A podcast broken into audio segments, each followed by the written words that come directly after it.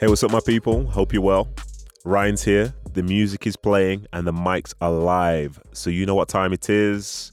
It's time to beg for some more followers on social media. So, if you don't already know, the handle is kickback underscore Nedum, and you can come and find me on Instagram and on Twitter. And just know I appreciate every single one of you. And to those that didn't make it to the end of the last episode, just so you know, even though I'm now an ex player, I have no plans to become an ex podcaster. So expect a new release every Friday for the foreseeable future. And be sure to subscribe so you don't miss out on any of this internet breaking content. But anyway, let me introduce today's guest. He's a former Dutch international who's been at some of Europe's biggest clubs and played with some of the most iconic players of the last 30 years. And no, I'm not referring to myself. But anyway, hope you enjoy my conversation with Bolo Zenden. But- Hey, hey, hey, hey! There he is. The man himself. The man himself. well, how's life, man? Uh, it's good to see you, firstly. It's good to see you still look Yeah. exactly the same as you did 10 years ago. Hey, Which is man, incredible. I've, I've, I've had my hair cut for 20 years. What about that one? Yeah, that's nuts. that is nuts. But yeah, it's, it's great to see you. uh, anyways, congratulations on your, on your birthday. It was about a week ago. It was exactly a week ago. Why, why, why do you remember that? Was it big No? news in Holland? Or? Yeah, yeah, yeah, Yeah. It was all over the news. It was bigger news than COVID and even Biden winning the elections. No, listen. Wow. Well, when you when you live in America, there's half the country still thinks Biden didn't win the election. So we'll. Uh, Mm, don't- when you said try, trying to survive, that's what you mean. It's like madness. well, it's it's different. It's different, ball. It's different to what uh, we're used to in Europe. Anyway, let's just say that. But but but listen, um, you only finished your career just now. hmm So retirement is starting, but Yes. you're already recording in the studio. Oh, wow. Yeah. You're still you're still in the US, Yes. which means it's not that bad after all. No, Otherwise you no, would no, no. You'd No, have no, no. rushed down back No, to London no. or Listen, listen, wherever, Manchester. listen. Sorry. Let, let's let's talk properly now, okay? So we have children. I, I have a child. I have two children that are in school. School does not Mhm. just finish at this whenever you retire. School finishes True. when it finishes. So the True. reason we're still here is because they're still in school. But okay, how old what- are they now? uh, six and three, six, three, and uh, two. So yeah, I've I've been busy. So I, I, I know your eldest Yes. is a girl. Yes. Then the next So the one is a girl as one- well. It's a girl as well. Oh, oh, oh uh, wait, wait, wait, wait, wait. You know what they say?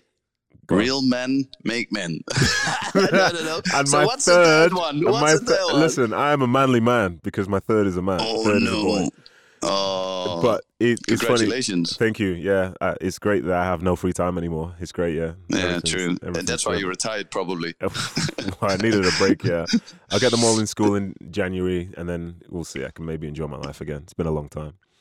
Yeah, the um, I understand. Like, um, I, I have friends in football as well, and one of them just got uh, relieved of his job.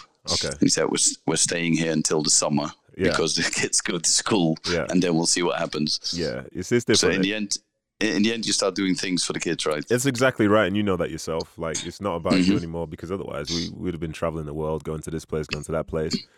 But instead, we're like, oh, let's go to the park again today for the fiftieth time this week, or yeah, Mhm, oh, it's mhm. seven thirty. Oh, we need to go to bed. You know all that stuff. But I guess um, you know, with with with us, we have two boys, hmm and um, your youngest is probably not there yet. But um, of course, boys can be like girls, and girls can be like boys. But Yeah. in general, the boys are tearing down the house. My boy's So- there now. He's there right the now. energy level is like He's there right, right, now. up there.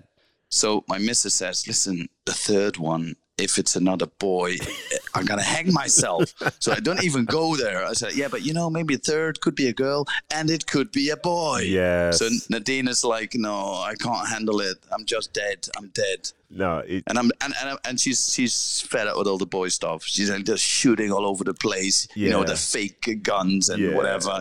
They're jumping on each other. Then one breaks, uh, uh, um, you know, tears uh, a The lip, lip, yeah. or whatever. I said, no, I just can't handle the blood no more. no more boys. It's like, it's funny because oh, well, that's what for, it's like. for me with the girls, like my especially my eldest, she's just she's sweet. She's like an angel. She just Mhm. won't make a mess, won't do anything too violent. She'll just be trying to do this. Let's play, all play together. And then my son, every I just look at him out the corner of my eye, and he's raising his hands like, mm, mm. I'm like, relax, please relax, son. It's not that serious. It's not that serious. Imagine having two of those. No, thank you. But also imagine you've only got two kids, yeah. Obviously Yeah. they're older. Listen, you let's talk. Let's ref, No, refer to. no. Let's talk about in terms of football. There's a Yes. difference between man marking and having to play a zone because you're outnumbered. Let's just say that. hmm Just think Mhm. about that. When you have three, you can't be in Mhm. three places as two people. I know. The energy is different. uh, I know. You you missed two hands somewhere. yeah, exactly, exactly. And then the feeling as well. Whenever I go out or I go to work or something, and then it's like, well, she's had three kids for four hours now. then you know where the level is. Yeah, Somewhere, somewhere the level is. I need to go and Yeah, it's time. I probably need to leave now. Yeah, exactly. but anyway, are you ready? Yeah, of course. I, I was already ready. You know. No, you wanted to talk. You wanted to like talk. Yeah, You wanted to talk. That's what I mean. I give you But what you want. Not? I give you want what you want. Okay, so let's go. So today I'm speaking to the man from Maastricht. Yes. Is that right? Is that how you say it? Yes. Yeah, uh-huh. you could say it like that. I, so how should you say it then? Well, in the Hol- in Netherlands we would say Maastricht, but I guess in, in, in English you would say Maastricht. Well, I, did, I thought I sounded more like the, the Dutch one than the English one. You want? You mean the one with the smoke and a pancake, just like Austin Pig a Powers' blanket. Yeah, all that one. Yeah, that's exactly right. I tried. Okay, I tried. I'm No, sorry. you did well. You I- did well. Okay, so first things first. Anyway, how are you? I'm good, thank you, my friend. You look very stress free. Exactly how I remember you ten years ago. Is it still the same? Well, nothing changes, mate. nothing changes. and where exactly are you? Uh, I'm actually, as you said, I'm in Maastricht. Actually, it's it's it's. I'm back to where I was like 20, 25 years ago. Um, I've traveled the world. I've seen stuff, played in places, and then um, I met my missus. She was from Maastricht. Family, friends. You know, I've I've been away so long hmm that in the end, when my two boys were born, I was thinking, okay, maybe I should spend some time around my parents as well, so that they get to know their grandparents. Um, and that's what I did. So I, I'm literally back, but um, I, I still have a few uh, escapes once in a while, Okay. Okay. uh, which gives me uh, still the opportunity, or let's say. i- It's, it's not that it ends at the border. Mm, okay, I understand what you're saying. I see that. So you've had such an impressive career, and I'll be honest, I've got so many questions to ask you about it, but this isn't a five-hour podcast, so I'm going to have to be very, very selective. But because I'm selfish, I'm still going to ask the questions that I want to ask, as opposed to what the listeners want to hear. Okay, so please, please indulge me. So looking back, then you started your career. Is it do I say PSV or is it PSV? Yes, PSV. PSV. PSV. No, You started PSV, PSV? Eindhoven, yeah. So when you were um, coming through the academy around those sort of times, were PSV still a dominant force back then as they have been from that point, or was it a different PSV? No, PSV was dominant. Uh, PSV has always been dominant. Of course, that, that there's there's times when, for example, there was a period where Ajax was dominant. Uh, a, a short spell, Feyenoord was dominant, but mainly PSV and Ajax were the ones. Uh, when I was there, they were still dominant. But uh, I have to admit as well that PSV was a club uh, who was financially good, hmm uh, had the backup from Philips. That's why it's Ah, Philips okay. Sports Yeah, Uh, and the Philips yeah, Stadion and stuff. Yeah, so it wasn't uh, you know at Ajax they always played the youngsters because they didn't have the money and they thought they had the best uh, uh, education center hmm um, so they had more chances um, so when I came through the ranks I thought okay let's do my best try to be the best I always wanted to be the best but was it enough for PSV first team uh-huh. I wasn't sure. And then I was 17 and I played a few friendlies. And they said, listen, what do you think of becoming a full time professional? I was thinking, oh, yeah, okay, okay, now, now we're talking. Now I think, okay, so you're telling me there's a chance?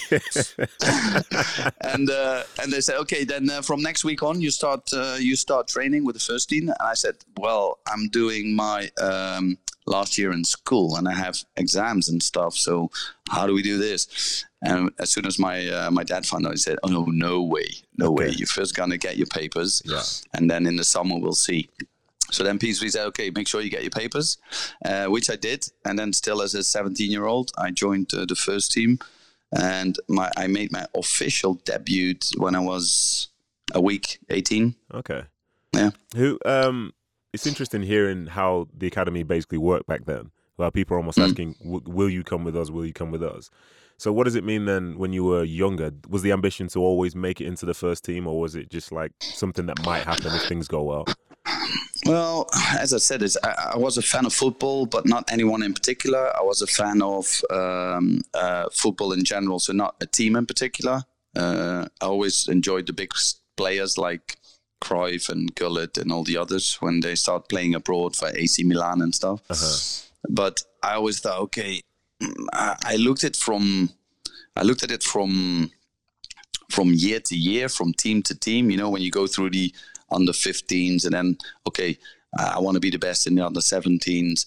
And you have these rankings for top goal scorers in the national competitions. And um, you start playing for the national team. I was 13, so I started playing for the under 14s in the in the in the national team. And I remember playing at the old Wembley against England schoolboys Yeah. under 15, and we played in a massive Wembley, 20,000 school kids screaming England, England, and you're thinking, oh, it's in a, it's nearly empty stadium, and you could hear the kids. And like, okay, that was a special, special experience because back then I think uh, Wembley was the biggest pitch ever to Yeah. to to play on, and we Yeah. were under 15, so it's like Yeah, it, was, it looked double the size. Yeah. But uh, no, so to come back to the question, yeah, I always try to be the best. I try to be top scorer. But did I did I see myself playing in the first team?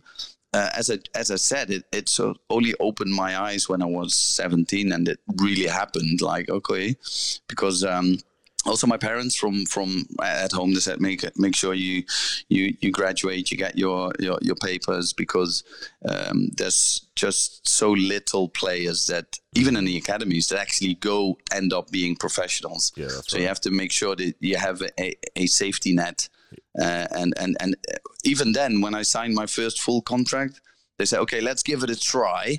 You know, let's see how it goes the first two years, whatever, from 18 to 20, and if it doesn't work out, you can still, you know, Yeah. uh, pick up your studies. That's but that didn't work.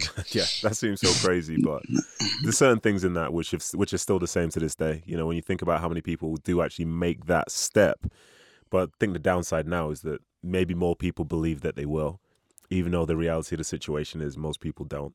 You know what I mean?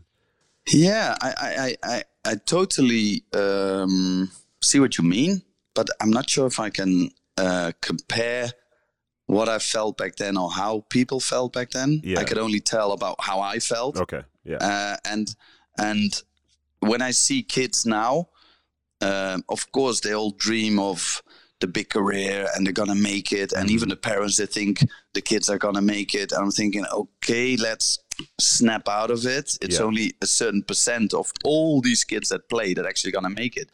And the kid today that you think will make it will probably in the end not make it. So it's it's the one that you wouldn't maybe expect today to make it is the one that actually will make it. So Mhm. it's it's also for you know I, I'm at PSV. I work as a as a manager, so I see stuff and I see um, how how the kids get selected and and and all they have to do for it to actually make it, but then still maybe not make it. I'm thinking, okay, take it easy. You know, it's Yeah. it's still so fragile. They're so young. yeah, You never know in the end. But of course, yeah, living the dream. That's what they all want. yeah, for sure. And uh, with the socials, they know uh, what what all the players are doing. Of course, they want the same thing. Yeah, of course, yeah, of course. You know, you said something just before which kind of stopped me in my tracks because you said you were always keeping an eye on who the top scorer was. Like, what what type of position were you playing back then to even be considering top scorer? I always played up front, so either You, uh, uh, you, you were nine. You, yeah, nine, ten, uh, uh, mostly eleven. right? Okay. Uh, back then, we we- played with wingers, so I was I was a proper winger. Uh huh. I had uh, the the um, back then the, the would you say the chalk? Yeah, the chalk. Yeah, Oh, Or the paint. yeah, the, the chalk paint. Yeah. on my boots. Yeah. Yeah, yeah, on, on my heels because Yeah. I was always standing wide. yeah, yeah. Okay. Um, yeah, the, so I always played up front, and, and then sometimes, yeah, as a, as a ten or a nine, yeah, I did. I played a bit everywhere, you know. okay. I played everywhere. Okay. Clearly, But did a- right. as a youngster, always up front. And there was something funny about me when um, we had this youth competition and we played Ajax and we played uh, Feyenoord and and uh, it started a little bit that they started to uh, show these games on on television on like a Sunday afternoon where they, they always picked one game because there was only one camera crew traveling uh-huh. the country and and then when the cameras were there uh, the guys always said oh uh, cameras are here so I guess you're going to score again today, right? It's like, yeah, probably. It, it, was more of a trigger to do even better. Yeah. Where others, when the camera was there, was going they go yeah, shaky panic, and bumpy yeah. and, and yeah. panic and uh, shit pants and stuff, and then they wouldn't perform. But that never, that, that I always found it challenging. And I had the same later on. They said, the bigger the stadium, the better it is. Yeah. Um, the fuller, the better. Yeah. Which means, as I said, Wembley uh, just for a quarter full is is is literally horrible. Yeah. Then you prefer a smaller stadium that is fully packed. You know, yeah, it's like I get that the atmosphere. That's very interesting. I like the atmosphere. That's very interesting. So before we go any further, before um, we played together at Sunderland, did you know there was actually mm-hmm. a player who you played with that, and there I was a place with? called Sunderland. well, yeah, that too. But before, as I say, before we both got there, there was a player who you played with at PSV who I also played with in my career. But can you guess who that player is? Mm, we're doing a questionnaire now. Just one. Like just one. Just one just bit of trivia one. for you, yeah. Um, so there was one at Sunderland that no, no, no, no, no, no, no, no, no. Oh. Before this, Oh. if you if you ignore the time from Sunderland, there was a player who I played with before Yeah. we were together at Sunderland, who also played with you at PSV. Mm. hmm Uh, it, sh- it, it should be someone at Manchester City. That's right. Um, and it was from PSV. Yes. Ooh. I can give you clues if you want. Yeah, sure. Give me a clue. Okay, so he was Small one. he was two-footed, like he would happily use both feet. Mm. There's not many of them. Well, th- this is one. This is one. Is he Dutch? He's Dutch, yeah. Oh, even worse that I don't know. Um, Well, I'm pretty sure he's at Dutch. I'm, PSV. I'm pretty sure he's Dutch, yeah. Pretty sure Dutch. Okay, okay. So you're you're, you're putting me on a on a uh, uh, on I a can, deadly listen, I can here. give you more. I can give you more clues if you want. Uh, yeah, give me another clue then. Okay, he was probably around one meter eighty-two, so we're talking six feet. He had curly hair, almost like a mullet. Oh no. Oh, he still doesn't know. Do you need some tips? Do you need the answer? Yeah. You need the answer? No. I want another tip first. Um, he is currently fifty years old, so he's an older player than you. Yeah, yeah, yeah. He's he's older. Thank you. Thank God. no, come on, give it to me. It, the That's answer bad. is Ronald Waterreus. Did he? Oh yeah, he played at City. Yes, You're right. he did. Yes, he Ooh. did. And then when you said mullet, I should have known. Exactly, because his is a very clear Oh. and obvious mullet. But with him as well, the I, goalkeeper. I remember how much he sort of changed what City was at that time because I was playing in the reserves with him, and we used to just clear the ball or whatever. Like it's not new City, it's like old old City. And the one Yeah, time yeah. I'd clear a ball, and he says, "No, no, no, no, no, just stop, just give me the ball, just give me the ball." And he was the only goalkeeper, uh, like at that time, we had ever heard say, "Just give me the ball," because Yeah, usually yeah. And, he- and, and he even would say, it doesn't matter which feet, just give it back. Exactly, exactly. I I remember know. being 18, 19 thinking, ah, okay, okay. What, how is this possible? This is Do you know the real story about him then, though? Which How story? he started. No, how he started. No, go on. He was a cyclist until 18. Really? yes. That's nuts. he was a cyclist, and then he started playing football. And then he had a uh, he he started at a club called Roda JC, Uh-huh. Roda, Uh-huh. and um, yeah, he got to move to PSV, and he stayed there for quite some time, maybe six, seven, eight years. hmm And then he moved to City, and then he still moved to the US. Oh, did he go to the US as well? Okay. Yeah, he played for Red Bull, I guess. Okay, okay, that's interesting. Yeah, But yeah. even more interesting now, this is me being very selfish again, and I apologize to any of the audience that don't You get should. this.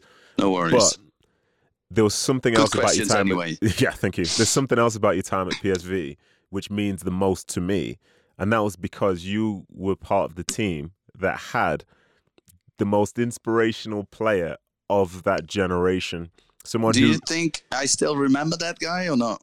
you remember. I'm sure you remember certain things, but uh, um, like I said, people of my age Mhm. born in the 80s or maybe even possibly early 90s. This guy here, we would we would probably fight someone today if they slander his name to this day and he's not played for over 10 years. So I would like to know what type of player at the age of 18 can score 54 goals in 57 games? Who is this player, please? Uh, it sums it all up. Is one of my mates. We were actually the same age. Uh-huh. I'm from 15 of August. He's from 22nd of September. Uh-huh. Um, we we played together. We uh, spent time together on and definitely a lot of off the pitch. Uh-huh. It's Ronaldo. Ronaldo. But then again, when I say Ronaldo, there's only one called exactly. Ronaldo, El Fenomeno. Exactly. Uh, and and this guy, uh, unfortunately nowadays for the younger listeners, we have to say Ronaldo Nazario de Lima yeah. instead of Cristiano Ronaldo. It's not CR, no, it's the R9. This Yes. is where it all started. Yes, yes. People, t- I promise you, like as you say yourself, people my age as well, we will fight someone today if you slander this Ronaldo. Like this is Ronaldo. The other guy is Cristiano Ronaldo. This Mm-hmm. is Ronaldo. The stuff he was doing. Like at 18, how do you It score that many crazy. goals? How, Not not not only that many, but um, you know I played with him, and he came from from the World Cup in '94, which was in the US. Yeah. and uh, Brazil obviously won with uh, was it Baggio missing that penalty Uh-huh. on the shootout, and and he came to to PSV and he was rel- imagine this he relatively unknown, Yeah. but he was 17 year old who just played the World Cup for Brazil. And He didn't he didn't play, but he was part of the squad. Uh, so he came to PSV. He said, "Okay, this wonder kid from Brazil, blah blah blah." Uh, Philips had good uh, relationships in Brazil because they had their their um, um, obviously the businesses, A- and they got him over. And this guy came in, big, big, big smile, big smile, always in for a joke, very friendly, um, trying to help people, um, in for a laugh, obviously working. And um, the, uh, the the funny thing with him was that he didn't have the skills like you sometimes see nowadays, you know, the free free Yeah. freestyle soccer Uh-huh. with all these um, uh, funny things around the world. Mhm. He would he would you know that is not functional. Yeah. He would have functional technique, functional skills. So in training, he would play one on one. Yeah. He would destroy anybody. Yeah. Two v one, he would destroy the two defense. V one, he would take him on. Listen, and, and you ask him to do it around the world, yeah, ah, uh, not bothered. But he could dribble anybody. Yeah. So when he started playing, okay, he scored a few goals, and he had these interviews when he had about five goals scored, and the, and the interviewer goes, "Okay, so Ronaldo, yeah, you're here in in Holland now. So how many goals do you think you can score?" And without a blink, he would say, "Yeah, 30. so the journalist go, "Yeah, so you got to score sc- 30 goals." He said, "Yeah." And in the end of the season, he'd scored 30 goals. Yeah. It's just amazing. Now, the first game we played when when you saw something phenomenal was we played the European match against Bayer Leverkusen. A European, the first European match. And we were like, okay, we play European games. This is going to be something special. Um, and we lost actually 5 3 or, or 5 4. And he scored a hat trick. Uh-huh. 17 year old playing in Europe, an away game, uh, freezing night somewhere in Leverkusen, and he just, uh, it was amazing. That, that when he sort of made his mark in the Netherlands, going from, okay, we said he was special, but we've seen it. And that was early on. And then he went on to do the same thing week in, week out. hmm That's a fact, and I think being in England, sometimes they'll say, you know, the mark of how good somebody is isn't necessarily how many goals they score in the Eredivisie. Like because you've had No. some players who've come over and done very well, like a Van Nistelrooy, but you've had some Yeah. players who, um, like a Kežman who came over and didn't do anything. But Mm. the man Ronaldo then went to Barcelona and scored a goal a game over there as well. So that kind of set the tone for And exactly then, who he was. then, and then he did it a bit again in Italy. Yeah, and then he did it a bit again in Real in Madrid. So Yeah, he did it a bit, yeah, you know, basically he, he, was kind of, he was Did kind it a bit for Brazil. yeah. He was, and it's crazy as well because those numbers he was posting then, like to be almost averaging a goal a game for the first five, six, seven years of your career. Like now we almost we're almost desensitized to it because you see it from Messi, you see it from Ronaldo. But back then, I always thought the pinnacle was if you averaged a goal every two games, you were seen as like a star. But this guy, was, Mhm. he was by himself, just him, one of one. But anyway, so back to you. So you ended up playing, was it four years at uh, PSV? Four years at PSV, Okay. and then uh, Oh, the don't say the, came along. the chance came along. Relax, relax, relax. I'm leading this, okay? I'm leading. Just follow. So you play, lead, yeah. so yeah, for, just for now. But so, you know, I talk too much, so no, no, so I'm trying to bring you back in. somewhere. Uh, to be fair, I'm glad you said that about you because people say that about me. But anyway, so you're playing over 30 games a season for PSV. This is a big club in your home country. And you say the chance came up, but why did you think you had to take it, considering you were so comfortable where you Um, were? Yeah, well, uh, I had interest before to move abroad, but I, I felt I wasn't ready. And then, uh, uh, you know, the situation was I had one year left on my contract. hmm Um, back then, the whole Bosman uh, Yeah. arrest came, started, was around. Um, and I had two options. Well, literally three then, that, that were uh, the ones that I, I thought I had to choose from. One was Inter Milan. hmm The other one was staying at, at PSV for another year. But that also meant that if I'd stay another year, I would leave the club on a free, Yeah. where I um, uh, was lucky enough to had my education as a footballer. So I thought I needed to leave at least with the club earning some money. Yeah. Um, and also, uh, there was a change at the club. We we uh, the- the manager left with a big big part of the squad.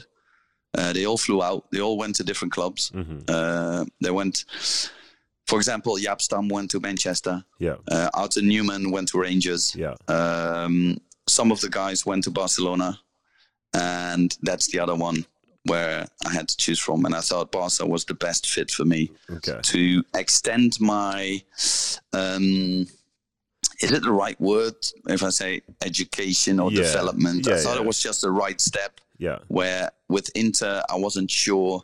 You know you see a manager is sacked after three bad results. What Mhm. does it mean for you as a player if he was the guy who wanted you in um, in italy they didn't play as offensive as barca did. Hmm and at Barca, I met uh, a Dutch manager in Van Gaal, Okay. and I, I I rated him high because I knew him from from his time at Ajax, uh, where he also tried to get me through Oh, okay. at Ajax at a certain point. Okay. When Overmars got injured, but that uh, obviously didn't go well with PSV. PSV never wanted me to join them, so I stayed and, and, and played and eventually got my, my, my move to Barca. And that all happened uh, during our preparations for the World Cup 98. So I joined Barca just before the World Cup 98. Okay. That's um you you said so much there and you've kind of downplayed the significance of moving to one of the most iconic football clubs in, in the world. You just said it like it was, you know, like you're moving down the road to a new house that's the same size. hmm But as a guy who say for as much as Ronaldo was an icon of mine in the 90s, Barcelona is still to this day uh, that you know, they're like my second favorite team.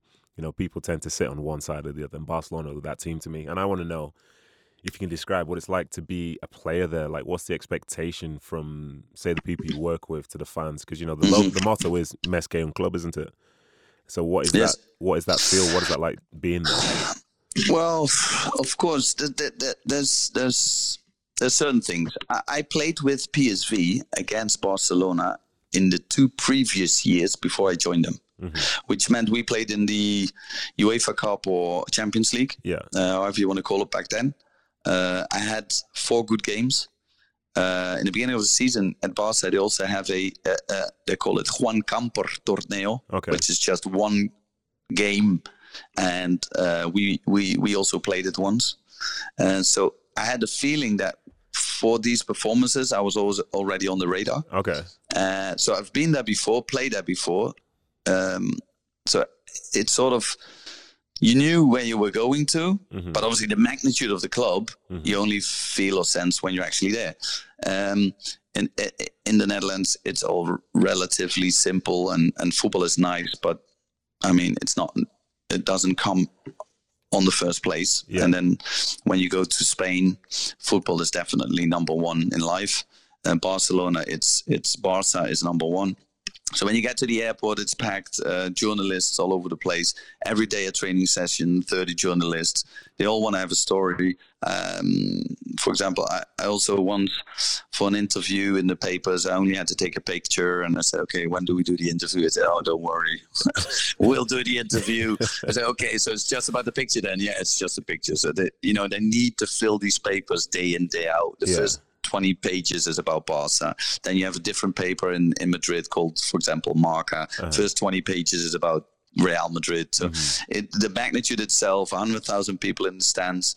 If it's nil nil at halftime, you'll be booed off because they want to be entertained. Yeah. Um, it's it's it's totally different than what you would expect in in for example in, in the Netherlands when you play or even in England because we'll get to that in a minute. But now we talk now now that we talk Barca, I moved to England later on. Uh-huh. Uh, we'll get there. But I remember playing my first game at home at well, I wouldn't say the clubs yet. Yeah. But we draw. Yeah. And I, I had, still had to walk from the stadium to the car park. Mm-hmm. And I thought, okay, first game of the season, home game, we had a draw. How do I get from the stadium to my car? Like I was a little bit worried because I was used to Barca. Yeah. You know, they, they, they killed you if you would draw a game. Yeah. Uh, especially if Madrid won on the weekend, mm-hmm. because mm-hmm. everything is is mirrored yeah. to what they do in Madrid. So I say, okay. So I walk out the stadium and I sort of put my my my my my, my cap on and stuff. And think, okay, let's get to the car. Uh, and the, the guys come up and they walk towards me. I'm thinking, okay, now I'm gonna have it. I say, unlucky son, we'll get him next week. I'm thinking, okay, this is different. Yeah, that wouldn't happen in Spain. You no, know, if if you would draw, they would they would they would kill you. They, no, not literally, of course, but yeah. they would they would let you know. And you have the, the white wank, uh, handkerchiefs, you know, when yeah. the results aren't good and they want the manager out. It's it's it's full on pressure but when you're there, hey, you're there. Yeah. It's, it's, the same. The guy said to me, okay, so what was it like to play with Rivaldo and Figo and, and Luis Enrique and, and Pep Guardiola and, and, all the others? I was thinking, yeah, yeah well, yeah, yeah.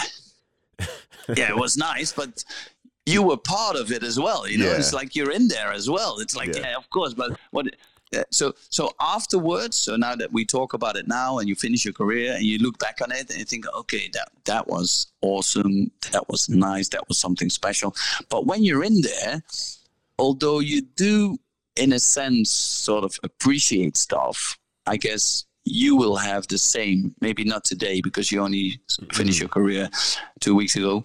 Um, the, the thing is you start appreciating stuff more afterwards because you were when you're in the moment, I mean, if I come onto the pitch at, and come now with 100,000 people and like, yeah, this is nice, but I'm not going to stand around looking around, you know, just, yeah. just looking at the saying, okay, yeah, this is nice, and all these players flying around me, and mm-hmm. uh, you know, it's, it's just you're you're you're too focused, you're yeah. you're too much busy with what you have to do, and what do you have to do to perform? You know, go go to bed early or, or have a siesta and eat well, and you know, of course, Barca is a beautiful city. Honestly, Barcelona has it all. They have the stadium, they have the, the crowd, they have the, the, the, the, the weather, the city itself, the, the, the rest. They have the beach, they have the full packages there. So, yeah, of course you enjoy that. Yeah. Um, you've, you've, you're really impressive because you will take the mic, and I, I enjoy that because I enjoy listening to these stories. But while you're doing it, you're also like just your name dropping, talking about places you've been, you know, Rivaldo, Pep, 100,000 people, you know, it's more than a club, is this. I'm like, oh, this guy's flexing on everybody, but I kind of like it. I really like it. And instead of me asking you what's it like to have played with Pep or someone, if I ever meet Pep asking what was it like to play with you, that's the bigger question, huh?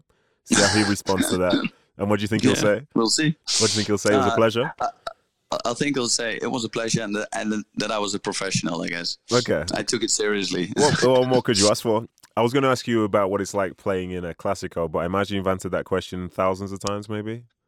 No, no, not really, not a thousands. I guess it's it's the big it's the big picture, and um, uh, the, when you say uh, Barca uh, more than a club, uh, it means something. Um, I think if you um, if you play for a club, you should know the history of the club. You yep. should know what to do and especially what not to do. Yeah. Um, uh, I remember later in life joining a club and, and asking listen, what should I definitely not do while being a player for this club? Yeah. And you get certain answers and say, okay, I never knew. You know, you're a foreigner. Have Yeah. no idea. Uh-huh. And, and and then uh, if you know this, then um, uh, it, it will help you along the way. Um, and one thing for sure is that when you go abroad or whenever you go, uh, there's one thing you need to learn, and that's to adapt, or better word is to adjust, because you are actually the one that is uh, going to a different country, and y- you're you're like you're invited to the party. You should you should you you- you should treat people like that, or in, in a certain way. Where okay, if if they if they have a certain um, um, um, habits or customs or whatever, then then you should adapt yourself because people are not going to adapt to you. No, it's your task to adapt to to the people, and um, it's just that uh, well, if if you go if you go, then you have to adapt. Is this is this why, for example, um, when you look at the rumors that were surrounding Gareth Bale about his time in Madrid and how he didn't want to adapt to the culture and stuff like that, is that was that going to be seen as like a huge thing then within that city, within that country? Yeah, I, I think so. Uh, if if if if now coming with that, I said what you asked me playing a um, a, a, um, a classico. You, what I mean is you, you should realize what it means for the people in Barcelona to play Madrid and win against Madrid, uh, and that's something that you should feel, and that's something that you should defend at all cost. Well, Yeah. all cost, uh, sportive wise Yeah, um, there's always this, you know, the people want to go to work on a Monday and, and be proud of their team. Uh, and um, uh, playing playing Madrid is not just a 90 minutes uh, for Barca. If you if you notice the, the the newspapers for three four weeks in advance, as soon as the the you know the schedule is made up for the season, they'll let you know when you're actually gonna play the Clasico. Yeah. Uh, and later later in life, later you don't yeah you realize it, but later. Uh, I, I did some punditry for beIN Sports. Yeah. Uh, is, is one of the bigger companies, um, and, and I was in in Qatar doing the coverage, and I said, and I think I did the, the Clasico, and I said, okay, so so how many people are actually watching this this this um, um, program? I said, well. Yeah, the Clasico, I think it's about 500 million. I'm thinking, okay, 500, 500 million people? I'm thinking, yeah. You know, we send it out to the whole of the Middle East, uh, you know, and say, okay, okay, yeah, okay, now, okay. Uh, just just think that you're actually in the studio with these five people and not the 500 million that are actually watching. Yeah. But that's the same when you're playing. Yeah, I mean, you're just playing, and, and you know, listen, in the end, and, and that's honest, and I think you've you've you've had the same thing. Is that when you're actually playing, when you're fully focused, when you're in the game, doesn't really feel. matter where you play. Yeah. It do, I mean, of course, when when the referee blows a whistle and there's a there's a, maybe some someone that needs uh, treatment for an injury, Mm-hmm. all of a sudden you realize where you actually are. Yeah. But while you're playing, Yeah. you, it could be on the park Yeah. next door. Yeah, it's for just sure. you know, it's it's it's it's you're so fully focused, and that's what it should be, I guess. So then, with that type of magnitude in terms of games and so on, then why did you end up leaving? And why did you why did you go? Uh, sorry, I need to chime in here No, no. because you said my mas- Maastricht was bad, but the action that you gave for what it sounds to be in West London, I think was worse. So why did you leave and why did you go to Chelsea? Um, what was bad? My my Cockney accent? Or Oh, what do you it stank. Yeah, it was one of the worst I've ever heard. Oh no! In the beginning or afterwards? It's straight away. Because when I was longer in sunny Sunderland, yeah, I started joking like you know. but when I was in London, I was Oh like, "You're right, God. geezer. You're Oh right, my geezer. God. Oh, Please. come on, let's go to the rubber dub, man. the rubber dub. Oh, But the American broke audience has no idea what you're talking about here, but it's know, jam hilarious. Oh, brilliant. So yeah, so why did you leave then? Why did you go to Chelsea? Um, there was a change of manager. Um, I felt I wasn't really um, um, one of the first 11. Um, there was a bit of a clean out happening as well. I'm thinking, okay, I don't want this to happen.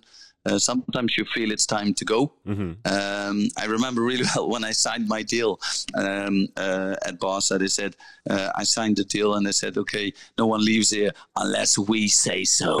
I said, "Okay, okay, okay." So that's how it goes. Okay. And then, um, which wasn't really true because I've seen players leave without Yeah. the club wanting them to leave. Um, Figo, um, but.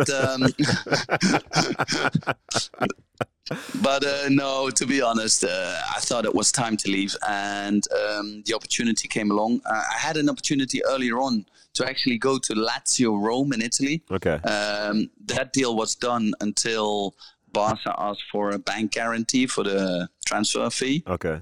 um, but uh, the Italians couldn't come up with that one. Okay. So I stayed and I joined Chelsea. Yeah, why? Um, Premier League, I guess. Uh, Chelsea came along. They wanted me in. Uh, I had a chat with uh, the Italian manager Ranieri back then. Uh huh. Um, yeah, and I felt I had a new opportunity, new country, new competition, and I always wanted to, yeah, to play in different countries, to, to experience stuff, and uh, um, that was the next chapter. Yeah. To be fair, as far as cities go, going from Barcelona to being in London slash West London isn't the worst move in the world. Let's say.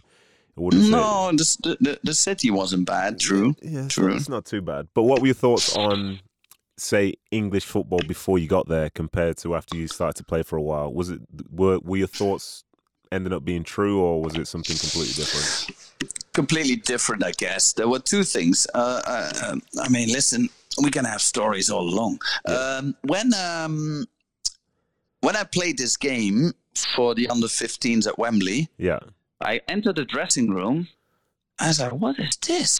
And they had bathtubs. I said, "What do they do with the bathtubs?" I said, "Well, that's how they warm up in England. They go in a bathtub, you know, heat it up, and then they go onto the pitch and just play football." I was like, Yeah. "Okay, okay, okay." So I thought, okay, well, in England they only run, you know, they- they're Yeah. full pace uh, and they go uh, mad, and tactics is just not what they that they're after. That was the idea, like long ago. Eh? Don't get me wrong, long, Mm-hmm. Yeah, long, yeah, long of course, ago. Um, but with Barca, we actually played um, in the Champions League against Leeds United, Yes. and we had it really tough with them. And you know, maybe what kind of team they had back then. Uh, Rio Ferdinand was in the Mm-hmm. Yeah. team. Uh, they, they had quite some people like names. that, yeah. quite some names. And we also played Manchester United Okay. in uh, the Champions League. And we actually played Arsenal in the Champions League, uh, who played at Wembley because Okay. they, they couldn't play the European games at uh, Highbury Highbury, yeah. because it was too small. Yeah. Uh, so we already had a bit of a feel, and especially when we played uh, Manchester United, we thought, okay, we're going to play Man United. We're going to be a bit of ticky tacky, and uh, we'll we'll we'll we'll win this one. And we were three 0 down at halftime. Thinking, oh, what happened here? You know, was it uh, Yorkie and Cole up front? Uh, it was just okay, Giggsy and and and Bags, and uh, we really had a tough uh, Keane in, in the middle. Um, so uh, in the end, we we ended up playing a draw, three three. We we settled the score in the second half, but it's not like I already changed a bit my mind. But um, the, the the thing that I really thought is that in in in the Premier League in the UK, they they didn't train Yeah. because they played so many games. Yeah. There was just no time to train. Uh huh. So I so I joined Chelsea, and the first day in training, I remember well. It was I think it was Eddie Maffey, one of the fitness coaches. He said, "Okay, okay, son, we're going to start some runs. Uh, we'll do uh, three times 800." I was like, uh, nearly joking. I said, "What did he say?" well, three times 800. I'm like, "Okay, well, uh, at Barca we only do 20, 30 meters." I was like, "Yeah, yeah, but this is uh, this is different." I said, "Okay." so that's how it all started, and then we went on training camp somewhere in Italy because we had Ranieri Yeah. as a fitness coach. Went somewhere in the mountains where where the nuns went. You know, Yeah. it's like a like like a, um, a monastery. Yeah. There was absolutely nothing, just one pitch, and we ran, we ran. We did thousand meters, like okay, first one, two, three, up till seven thousand meters, Wow. just running. I was thinking, okay, where did I end up with? They don't train in the UK. But that's another example where the manager decides Yes. what happens at a club and not uh, uh, uh, the a, league itself, the culture culture, or, or league itself. And I, I did have to uh, change my style a bit. Where at Barca we played tiki taki, we, we Mm-hmm. played ball possession. I stayed a little bit up front, waited for the ball, and then made my action on the last final third Yeah. when playing in England and also under uh, Ranieri, it, it, it, I'm not going to say simple, but it was like a plain. At times, it was a plain 4 4 2. I played on the wing and I played from box to box. So Mhm. I started being a box to box player in the UK, where before uh, I was a final third player. Okay. Well, clearly you made the adjustment and you made it well because you ended up spending, I think it was eight years in the league with Chelsea, Middlesbrough, Liverpool, and obviously with myself at Sunderland. And we shouldn't Mhm. forget that you spent two years in Marseille, obviously, because you only like to Mhm. live in those big spaces, you know. But anyway, Uh, mm, sunny places. yeah, you can say that, except for sunny Sunderland as well. But sunny um, Sunderland. when I was looking through all those years, I thought to myself, they've only arguably ever been four years in your career where you weren't at a club that was expected to be in contention for leagues and stuff like this. And firstly, looking at you now, it's very obvious because you have no grey hairs and you're not losing any hair. It's a different type of stress to be at the top compared to being down at the bottom, man. You know what I mean? Yeah, uh, yeah, I do. I do understand what you mean. It must be nice, Um, huh? But but yeah, it was nice. But uh, you don't think you get grey hairs playing on the top bit, or only on the bottom bit? I think with the grey hairs at the top, they probably fade away because you spend more time looking good because you can go and get that stuff maintained. But when it's You down at the bottom. Yeah, when it's down at the can't get it bottom. Yeah, when, it, when it's down at the bottom, the money's low. You have less time to go and get it done. Cameras aren't on you as much. You know, it's a different type of stress. Whereas you always have to look good at your level. Yeah, maybe. No, um, uh, I don't know if we're going to touch on all the other clubs, but I do have to admit one thing that um, during my career, it's true, I always played for clubs that played uh, to win trophies. Yeah. Uh, they played to to play in Europe. Um, I, think that was my hardest uh, bit when I was at Sunny Sunderland. Yeah. Uh, so the year with you, uh, the two years that I spent up in the northeast, I I, I thoroughly um, enjoyed my time. Um, I met really nice people, but the mentality itself Different. didn't really work for me. It Yeah. didn't work for me. Mm. Um, it's, I, I sort of I, I couldn't deal with it. I couldn't deal with it no more in the end Yeah. because um, I don't know. Was it was my last year Twen- your last yeah, year? 20, yeah, it was, yeah, 2010, Same, eh? Yeah, yeah. Um, then you remember well. If I tell you this story, um, we're going towards the end of the season. Mm-hmm. We we we play West Ham away. Yep, We could finish tenth in the league yep, if if we win our game yep, and if um, obviously some other results went our way. yep. Um, in that last week, we didn't do anything at all Yep. to actually win that game. Mm-hmm. So we played a simple 11 v 11. I remember being really uh, mad. I had to watch my language here. I was mad. So I picked up a ball, kicked it away during that game, but on the sideline, no one really saw. They, they, they're just, you know, being on the phone, you Mhm. know, having a chit chat. It was like, come on, we can actually finish 10th, which means the best ever, best ever uh, Finish. result Yeah, for finish for, for, for, for Sunderland. And it it really bothered me. So I was really, you know, I could sign actually another year Okay. because of the appearances I had. uh huh. And um, they really wanted me to sign another year. But I thought, no, I can't do it another year because I, I, was 34, turning 35 at the time. Yeah, Um, which meant you were 30, uh, sorry, 24, turning That's right, yeah. 35. Yeah, because that's I've the one, yeah. noticed we only, we, Yeah. we, we, we, uh, we, our difference is a decade. yeah.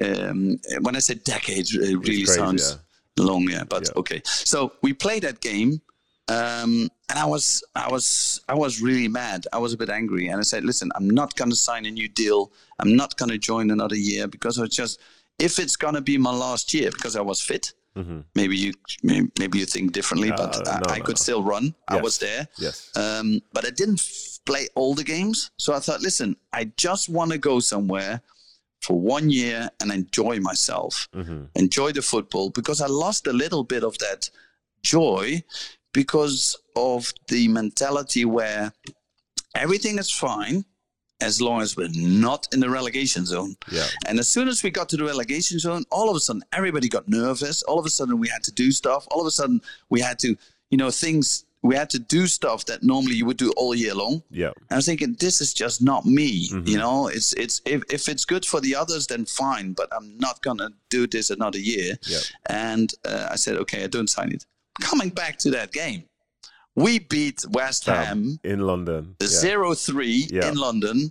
I captained the game. I Yeah. scored the opener, Yeah. and in the end, We finished top 10. um, every uh, Yeah, and we finished top 10. Yeah. we finished top ten. Uh, uh, you know the left row of you know uh, uh, sometimes we say this in Holland. You know when you when you put on teletext on Yeah. TV, uh, you have a left row and a right row. Yeah. We were on the left row. We're on the left side.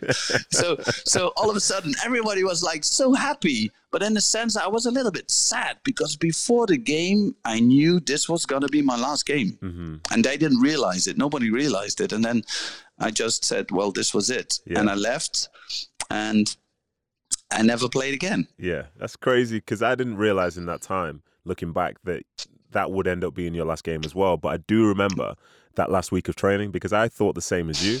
Considering, like, when I first came through the door, the aim was we're going to try and finish top 10 this season. That was the opening goal at the start of the season. And here we mm-hmm. were the last week, and I think we started in 12th, but we could finish 10th. So I thought, Mhm. obviously, Yeah, yeah. this is a big week. We're going to spend a lot of time working on this or working on that.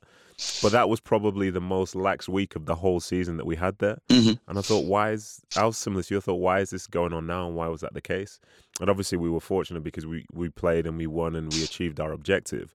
But you know, it was strange to be there that week because the energy was. Yeah, it was strange. It was strange. But anyway, I've got a couple more things to get to in relation to that. I was going to ask you what the favorite. What What would you say your I can't ask you too many questions, even though you've been everywhere and you've got so much to say. But I'll save this when I see you next year. Yeah. But as far as the clubs go, I was going to ask you what would you what would be your favorite thing or memory about, say, Chelsea, Middlesbrough, Liverpool, or Sunderland? You mean at each club At or each in club, general? yeah. At each club, like I know you can talk, you can have the microphone here and Yeah, talk yeah, for twenty yeah, minutes each No, thing, but please okay, try I'll not go, to. I'll, I'll, I'll, I'll go quick then. Uh, PSV, I guess, winning the league hmm uh, and being maybe uh, I was I was uh, uh, not if you crowned, but I was talent of this of the year Okay. for the whole league, which was like an individual prize. But then again, you only win it because of your teammates. Okay. Yeah. Um, um, so yeah, winning the league uh, at uh, Barca, winning the league definitely. Um, with uh, Chelsea, um, I didn't have too many really good.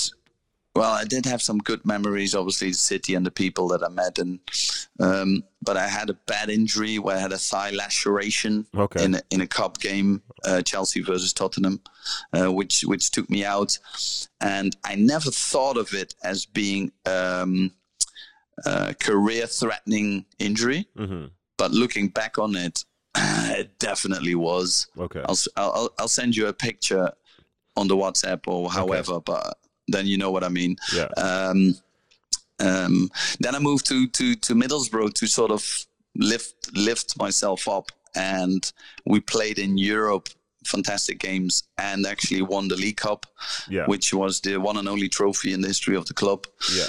Um, then at Liverpool, uh, um, although it's it's you know it's like it's a bit of a sweet where you know when they say sour and sweet Yeah. Yeah. yeah. because it was sweet, but Yeah. it was sour because we lost the Champions League final. hmm So the sweetness was obviously getting all the way, Yeah. but when you play a final, you only play a final to win it. Exactly. Yeah.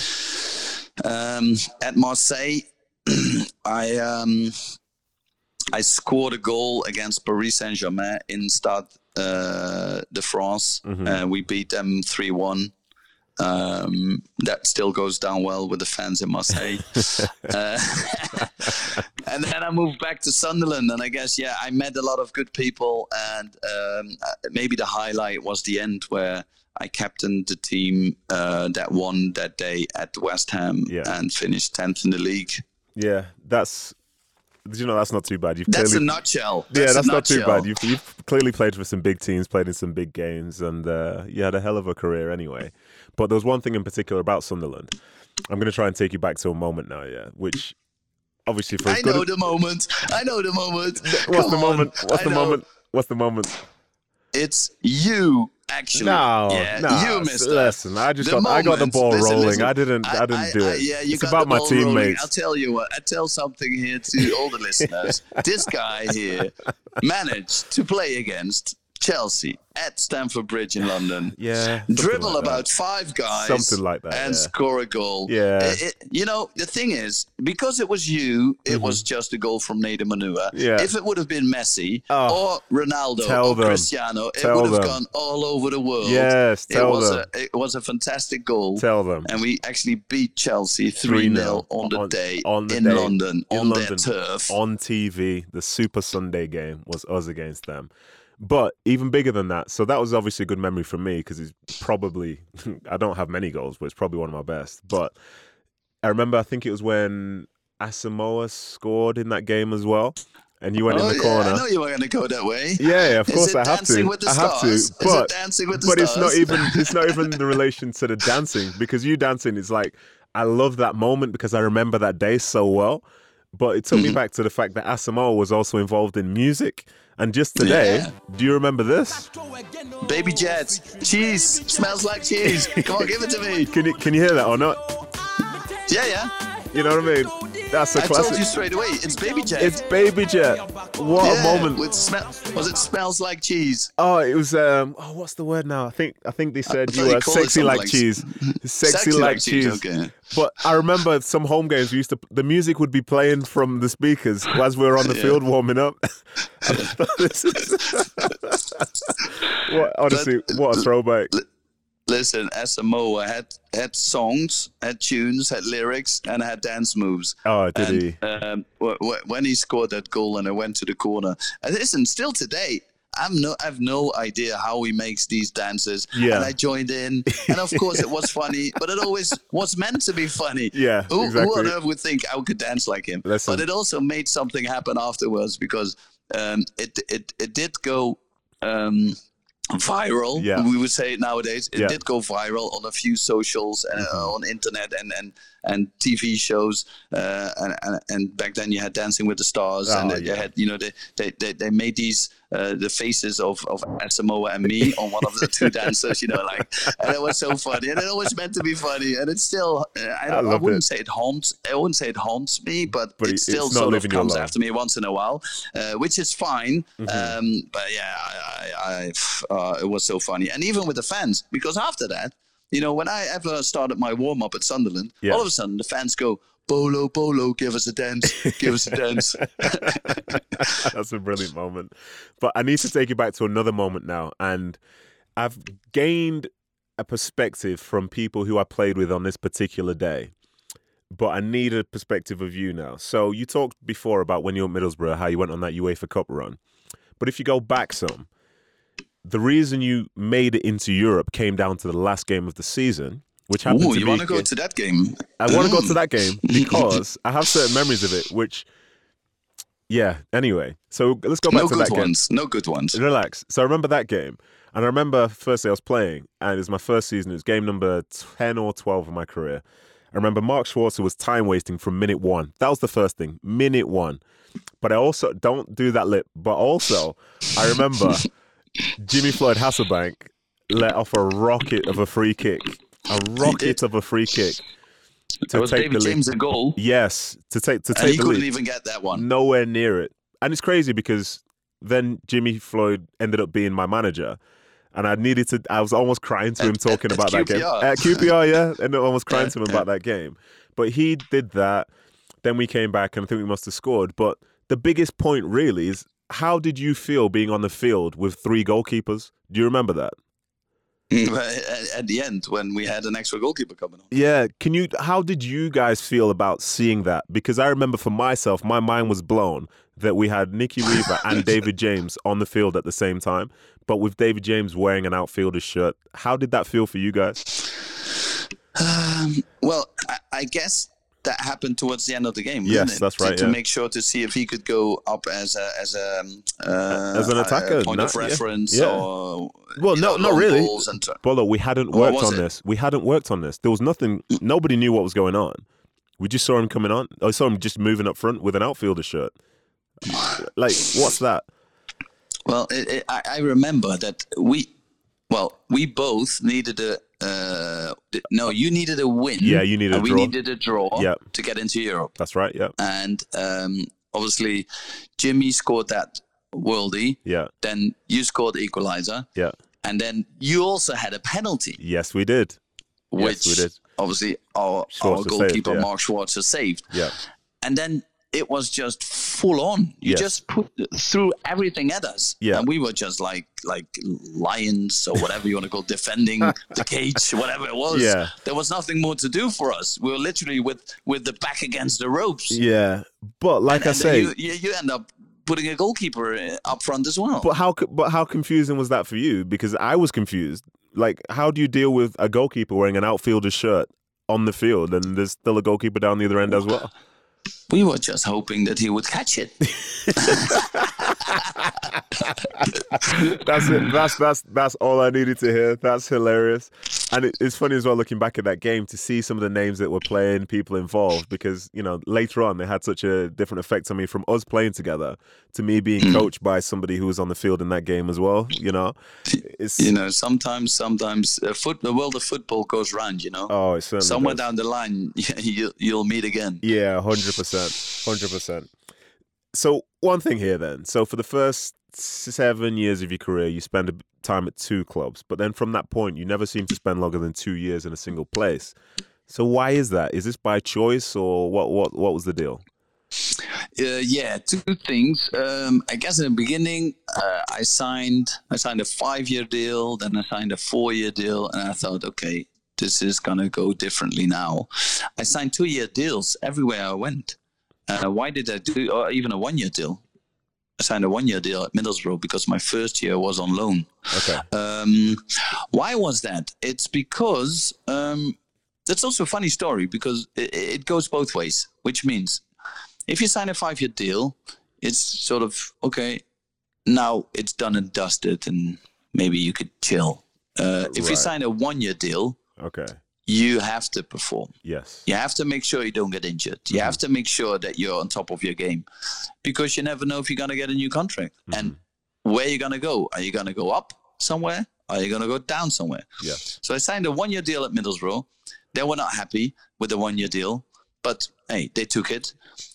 In the end, the chairman said, I wish I could have signed all my players a one year deal because at least I knew they would actually work their Yeah. off. Yeah. Um, so what happened? I signed a one-year deal. I played, uh, I believe, 49 games out of the 50. I only missed one, uh, and I had a, uh free transfer to Liverpool, the the reigning champions. Not too Uh, bad. uh, uh, uh, I mean, Champions League winners. That's what I meant.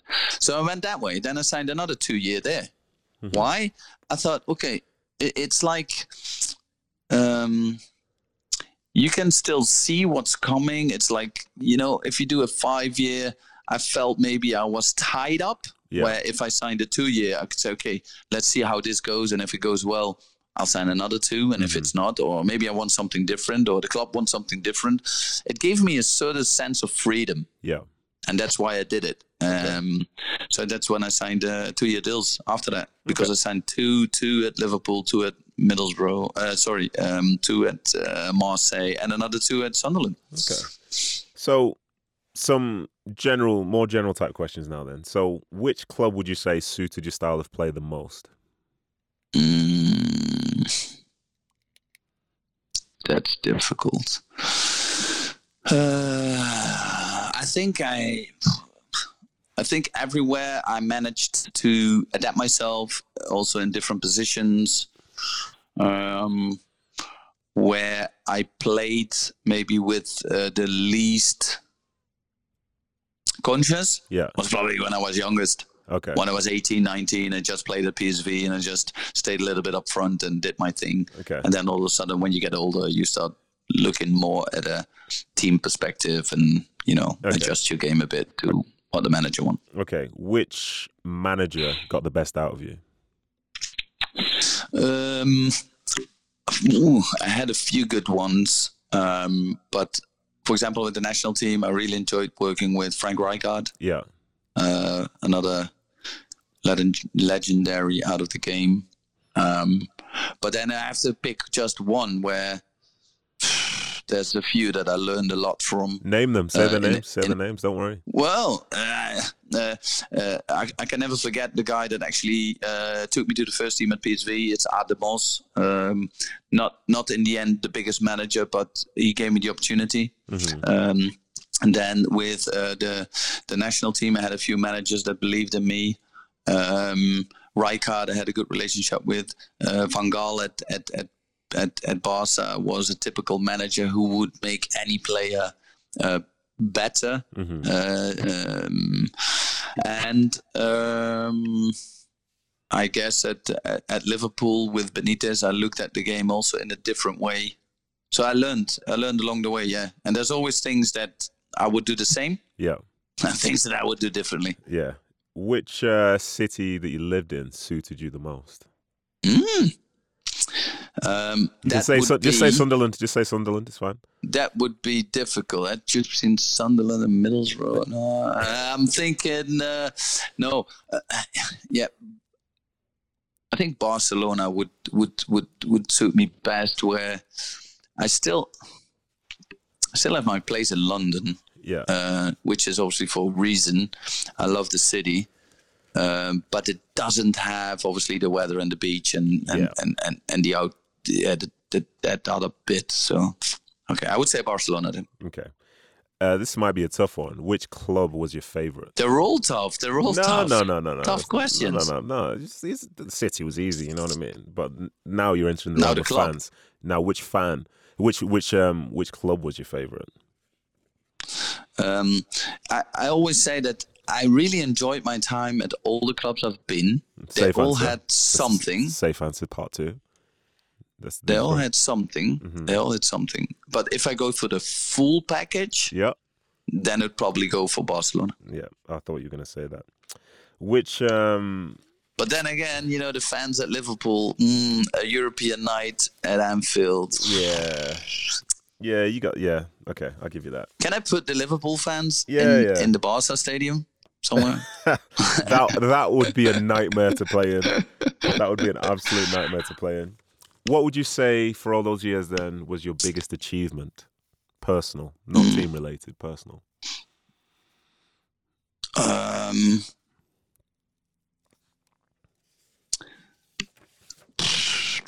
I, I like this. Making personal you seeing you of team think achievement. Like say the team could have finished could have won the Champions League or whatever, but if you didn't play, then you know it's not quite going to be the same type of thing. No. What's, what's your what's your biggest personal achievement?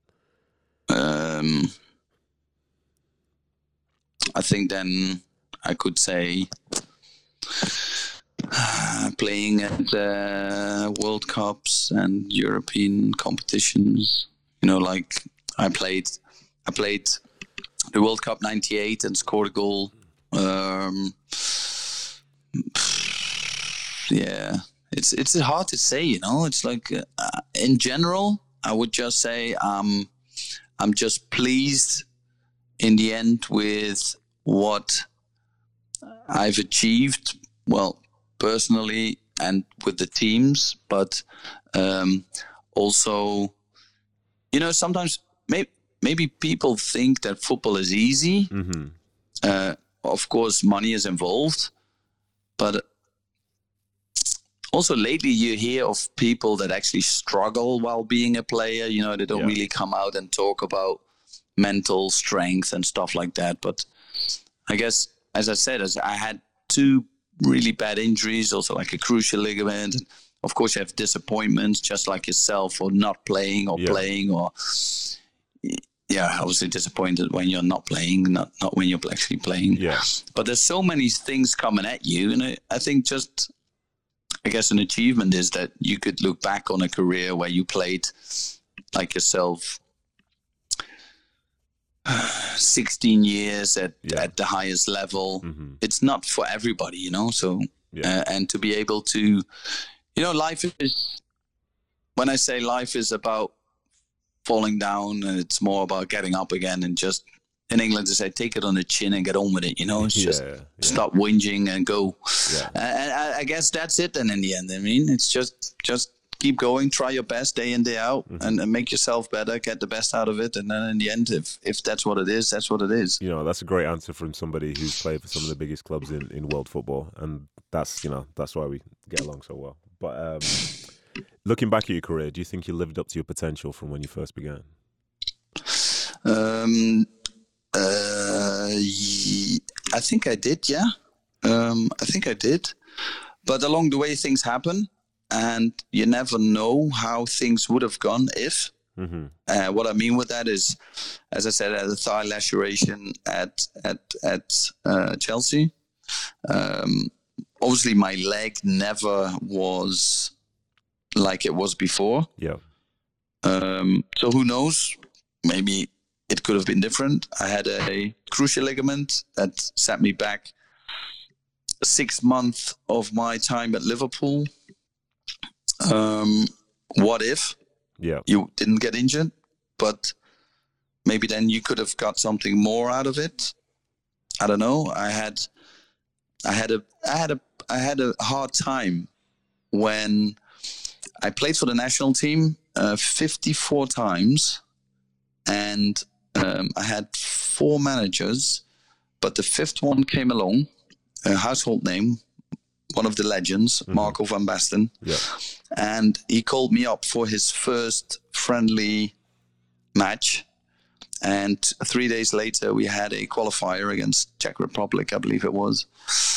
And still, four players had to leave the camp, and I was one of them. And I didn't, I didn't understand it, um, not at all, because also for the way it went. And he was, he was, he was national team coach for four years, and I never had a call up. And even when I played the Champions League final with Liverpool against uh, AC Milan with Clarence Seedorf, who didn't get a call up either, um, I- I really felt like uh, because when I played at Middlesbrough, I, I this is an inside story, you know, what I'm going to tell you. Listen, bring it all out. That's what you. we're here for. all the others, like all the That's- others. Yeah, that's what we're here for. If you talk about personal motivation, in my locker at Middlesbrough, the year that I signed a one year deal uh, where I played 49 out of 50 games, uh, where in the end I deserved, or how do you want to call it, my transfer to um, Liverpool. In my locker, every time I opened up my locker, my door where I get changed, there was a picture of me in the orange shirt for the national team Mhm. because that's where I wanted to be back, Yeah. back in the national team. So I really, really did everything I could. And at a certain point, I realized that it didn't matter because it wasn't going to happen. And that was something that hurt. You know what I mean? yeah. So tough. I played 54 games and I thought, okay, if this manager wouldn't have been the manager, then maybe I would have played 80 Mhm. you never know, but I would have had 80 caps Mhm. instead of 54. You know, it's like, so that was one of my biggest drives also to do well. To listen, I wanted to defend my country, and I, I and I had really the feeling that I deserved to be there, but I didn't get the call up, Yeah. and and it, in a way it frustrated me. And and when you said, "Did you get all the potential out of your career?" I was thinking, yeah. When I was 18, I never thought I would have the career that I have. Mhm. Did others think so? I don't know, maybe. So I did get a lot out of it, but would it could could I have had more? I think I could, but you know, things go as they go, and I'm not gonna change it. Yeah. The only thing you can do is try your best. Yeah, for sure. And with what you've said there, again, is, great because it does show that thing within our sport as well, where you can be motivated, but it doesn't necessarily mean that you bring control. because of the fact that No. you want to. You could have had the best season of any player in the Premier League that year for Middlesbrough, but it doesn't necessarily mean that you're going to play for the national team because something else is going on.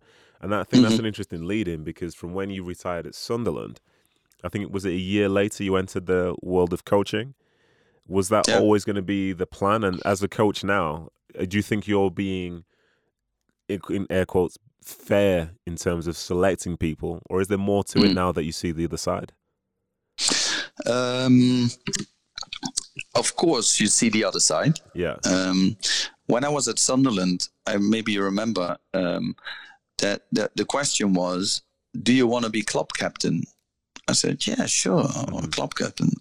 I said, "But what do you mean then with club captain or team captain?" No, no, no. It's good. We have a team captain and a club captain. I said, "Okay, okay. Wait, wait, wait, wait. Something is not right here. I, I don't get it. I don't Yeah. get it. Explain, explain, explain."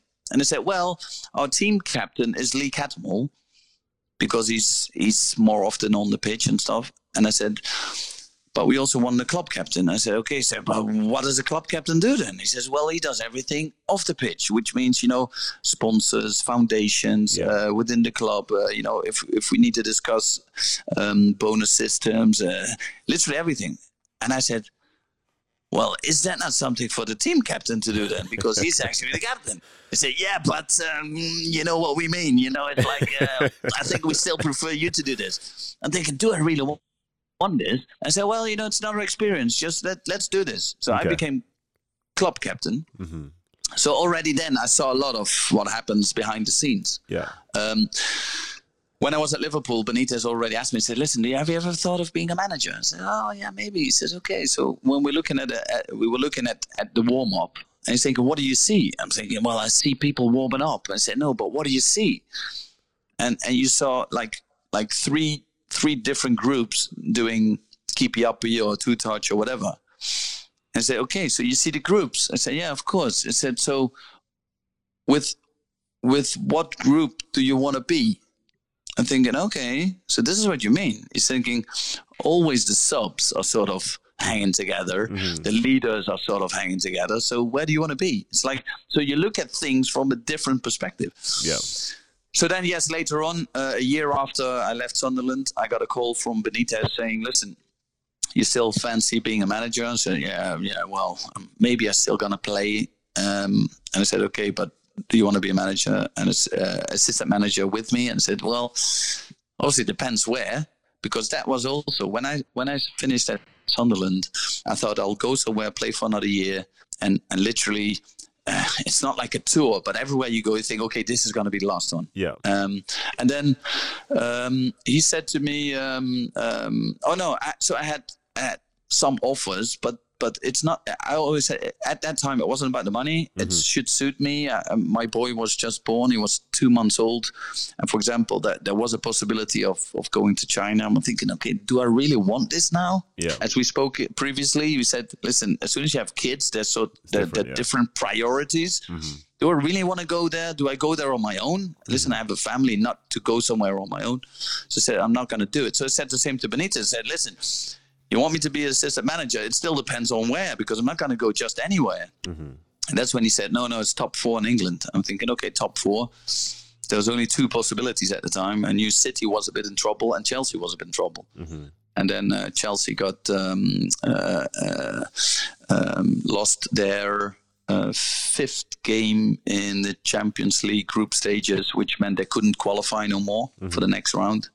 And they, had, they changed manager. And then Benitez called me the next day. and said, "Listen, tomorrow we start in London." So that's when I went, and I saw the game from the other side. Yeah. And yeah, you see, you, you see a lot. So now that you're a manager, I think the only thing you could be is honest to the players hmm because I guess you yourself as well, you, you would prefer to have an honest answer and not Yeah. be happy with it than Yeah. not knowing Yeah. anything, or even worse, knowing something which isn't true. Yeah, exactly, hundred percent. So, so that's something that I take with me. That whenever you have to make a choice, then then at least do it to the best of your conscience, and then it's up to the other guy to accept it or not, or deal with it. But at least then they know. Yeah, for sure. And Can I say something different on the other way? Go on.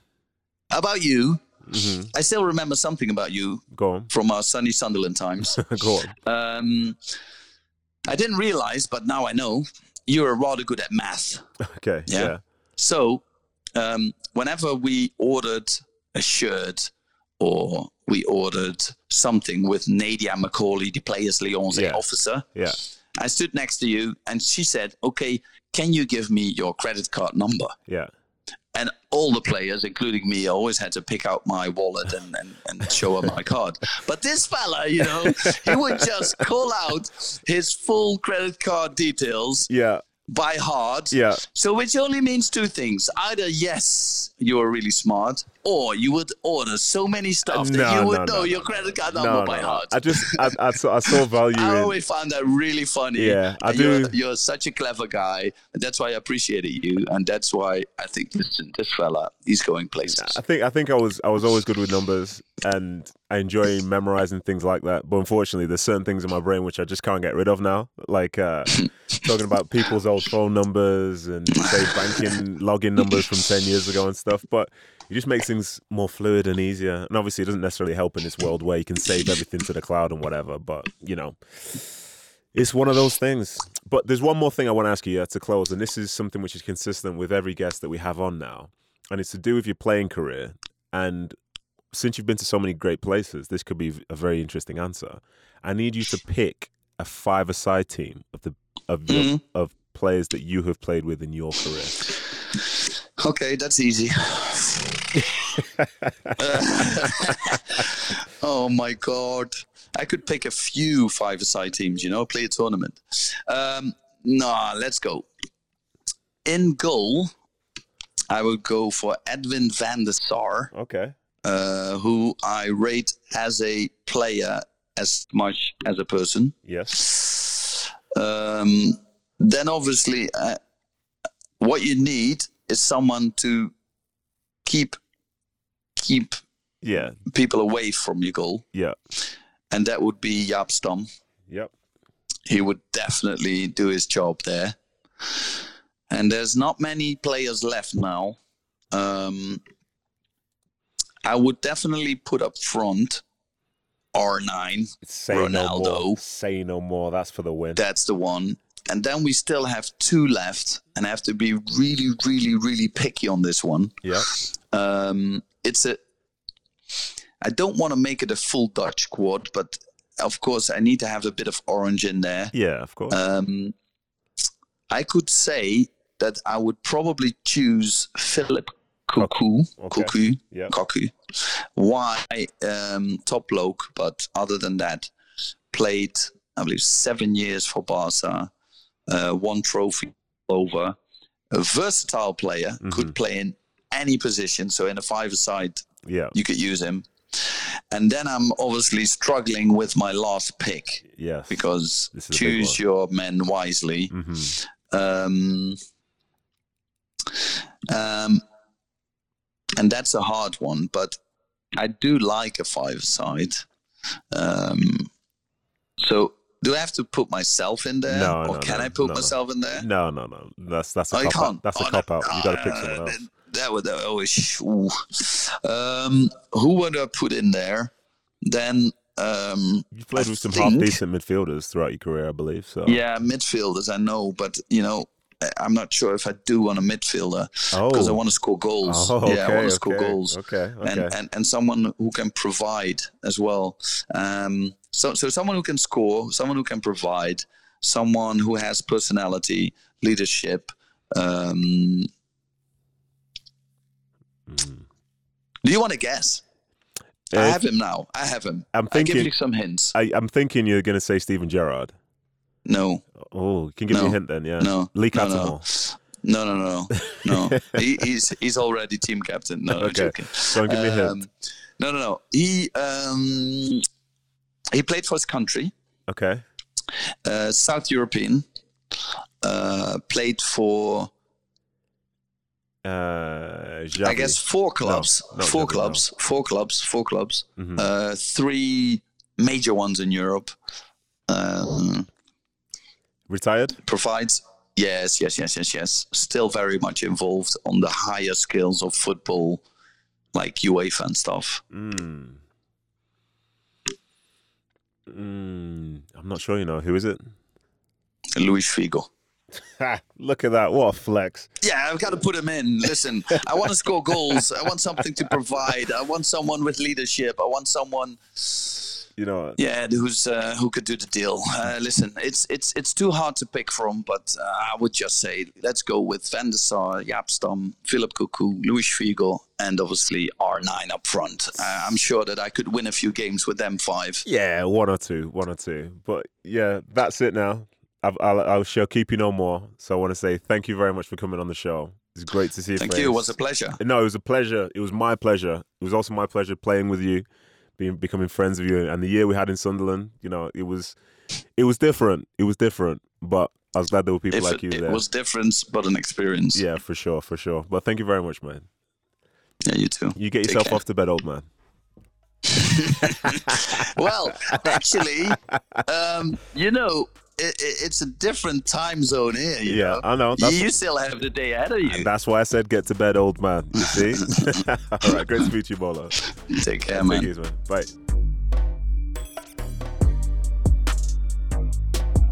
So there you have it. As a person who grew up loving clubs like Barcelona and players like Ronaldo, it was incredible hearing from someone who experienced both firsthand. So be sure to let me know on social media what you thought of the episode and if you have the same footballing feelings that I do. And now to close, a big thank you, firstly for listening, a big thank you to Mr. Producer Ryan Hale, and thanks to Mountain Air Studios, Draper, Utah. Be sure to stay safe and stay tuned.